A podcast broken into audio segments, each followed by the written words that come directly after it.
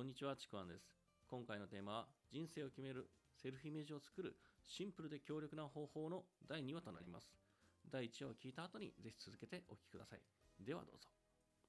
で本気で生き方を変えるっていうとこなんですけども、もちろんね、あの移動には費用もかかるし、まあ、そのためにお金がなきゃ作るっていう覚悟で僕は動いてたんですけども、あのまあ、ビジネスを始めてね、特に結果が出ないうちとかって、僕はあの余計なコストを減らして、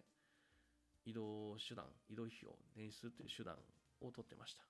まあ、当時会社員だったので、まあ、会社の仕事、会社の給料以外の時に、自分のやっぱ、まあ、移動のための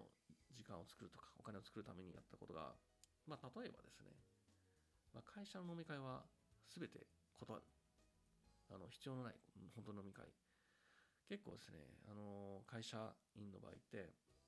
飲み会って、まあ、会社員、同僚的と結構愚痴ばっかりだったりとか するんですよね。まあ、そんな飲み会行っても意味ないな。あの時間の無駄遣いだなと全部断る。まあ、そうでないものもありましたけども、まあ、全部断るっていうこと。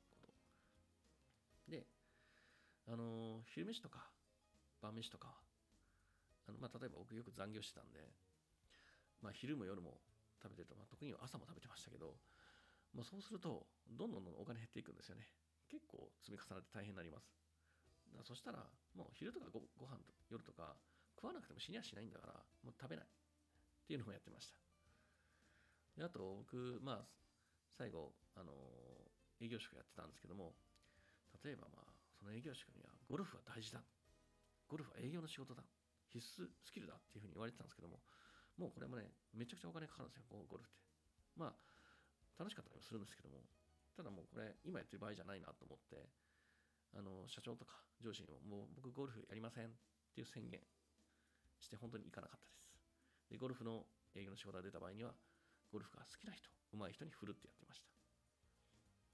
で、まあ、あとね、これはあの別にみんなやらなくていいんですけども、給与の一部、別口座に振り込みしてもらってました。そしてそれを活動資金、まあ、といっても本当に1万円とか2万円とかぐらいなんですけどね、まあ、それ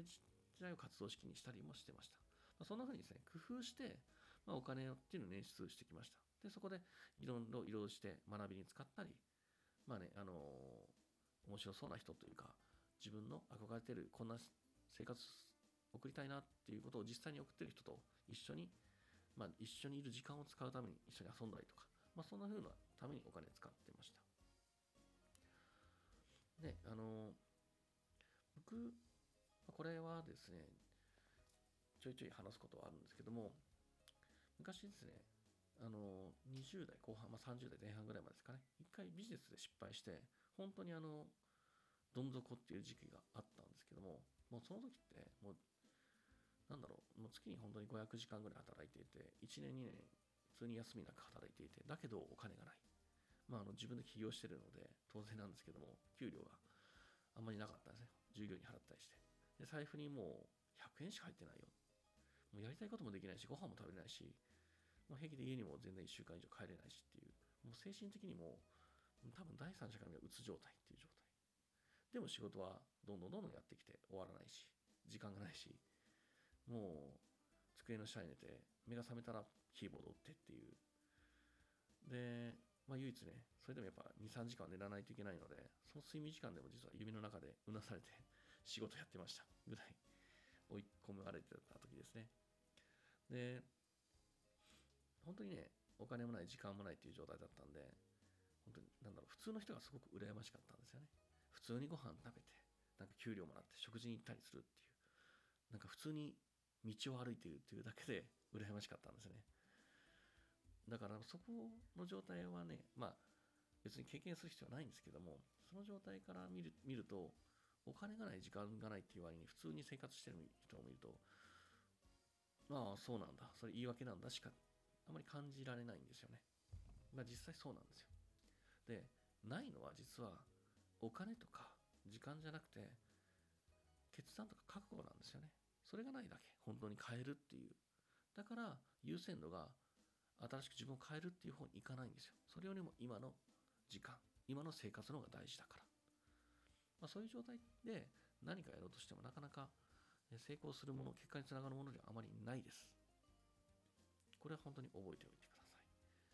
まあ、いきなり大きなことを決断するっていうわけではないですけども、これが本当に根本としてあります。